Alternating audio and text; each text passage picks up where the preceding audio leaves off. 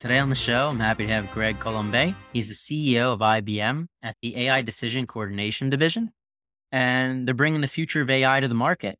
So, on the path to AI human collaboration, how are you motivated? What are you looking forward to in the industry right now? I would say that AI is buzzing as it never has been. And that brings a lot of attention, even in the very core of business.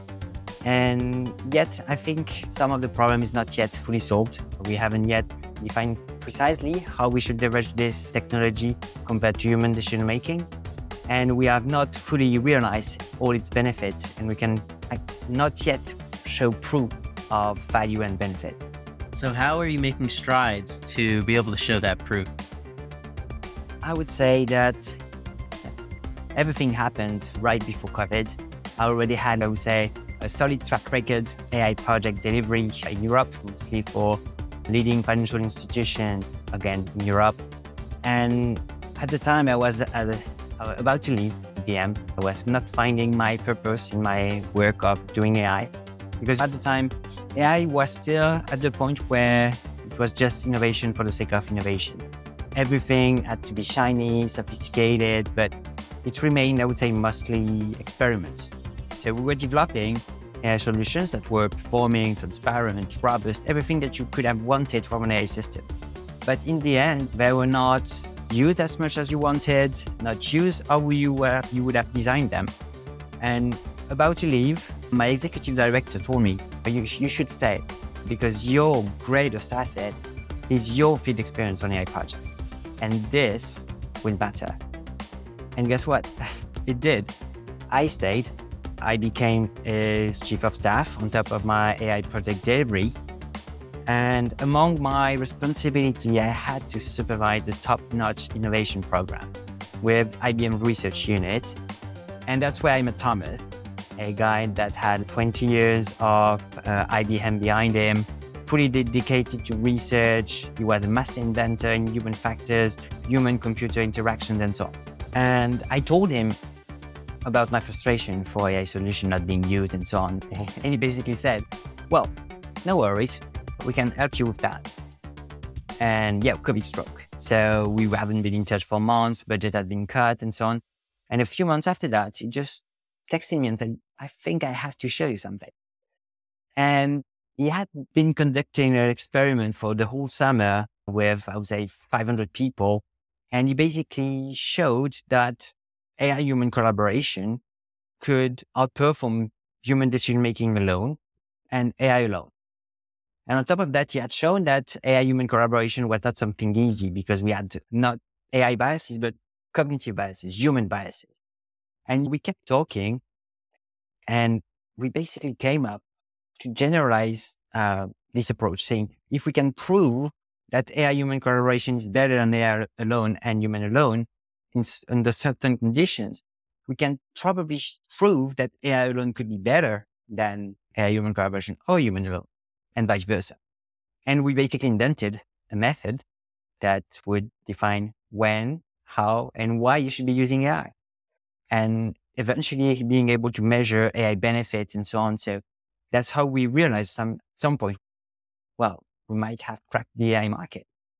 And that was in 2021. So that's that was I would say a pivotal moment because after that, IBM decided to invest in method in this methodology, and that's how we created uh, IBM AI Decision Coordination. So a more than 15 people team bringing a new AI product to the market and full-fledged IBM product. Yeah, that's how I turned from being a consultant to a manager, executive, inventor, and so on. So now that you've cracked the AI market, have you released the product yet? Yeah, the first version has been um, in December too. We had the chance to work with a very innovative client in Europe that dedicated a lot of time and efforts to I would say, work out the product, how it would actually work in a, I would say, very safe and sound financial institution. We met with actual users, innovators, bank clerks, and so on. So we had this ability to work everything out. And that helped us work through the second version that is going to be released in the coming weeks. And we also had to take into account T, right? And OpenAI and so on, how we would deal with AI and so on. We put a lot of thought into that and how we could bring this method, this product to the Gen AI bus that still also have to show its AI benefits. So, what are the core, some of the core functionalities of the AI, product you've built, and who's the ideal person to use it at the moment? We've built this product to democratize AI to businesses because we felt like at this point, AI was just a data science stuff that was not talking to business users. You can provide as many AI metrics as you want. A guy that is leading several hundred thousand people in customer care, they do not understand it what they want is actually AI metrics. Sorry, business metrics. And we basically provide this feature where you put your human decisions, you put your AI predictions, you put what is supposed to be the truth. And this product will tell you when to trust AI, when to trust human, when they should collaborate, and how much you can expect of your AI in terms of concrete business benefits. How much you will gain in terms of productivity gains, quality gains, and all that being turned from AI metrics to dollars. AI metrics and turning that into action items. That's the key importance that you're seeing that business users need.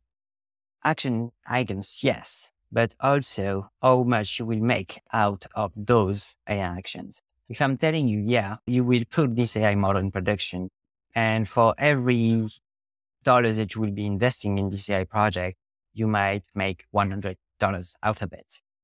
And we can split that across different source of gains, which is what executives that will put this rare responsibility on the line need to understand and need to know when they are taking this AI risk to reap those benefits. Got it. To reap the benefits. So as far as the types of businesses that you're looking to connect with now to continue to roll this out, who are they? We, I would say, as we are working within IBM, we basically target biggest IBM clients. So usually large corporates that wants to bring AI to the next level that already had started AI project or AI ventures because they have this innovation DNA. That's also one of the greatest legacy from IBM's relationship with those clients. Um, and we already, I would say, started with financial services because that's also where I came from, but also because where you actually need warranties that AI will bring uh, the benefits because you have at some point to justify to regulators. Uh, we also see a great potential in healthcare because, uh, again, when you are about to save lives, if you have mean to save more life with AI uh, instead of your own decision, you go for it because in the end you have, I would say, an oath to promote health. So if AI is that and you have the proof to do that, just go for it. So that's, I would say, some, that are some of the targets that are obvious, but also referring to what I was saying earlier, provide, provided me, uh, with the purpose to bring, I would say, social value with AI. And that's what I would say one of the most rewarding stuff that we had the chance to do with this invention. Yeah, it's great that this innovation is bringing that about. So, if our listeners wanted to learn more about this with IBM or get in touch, how could they do?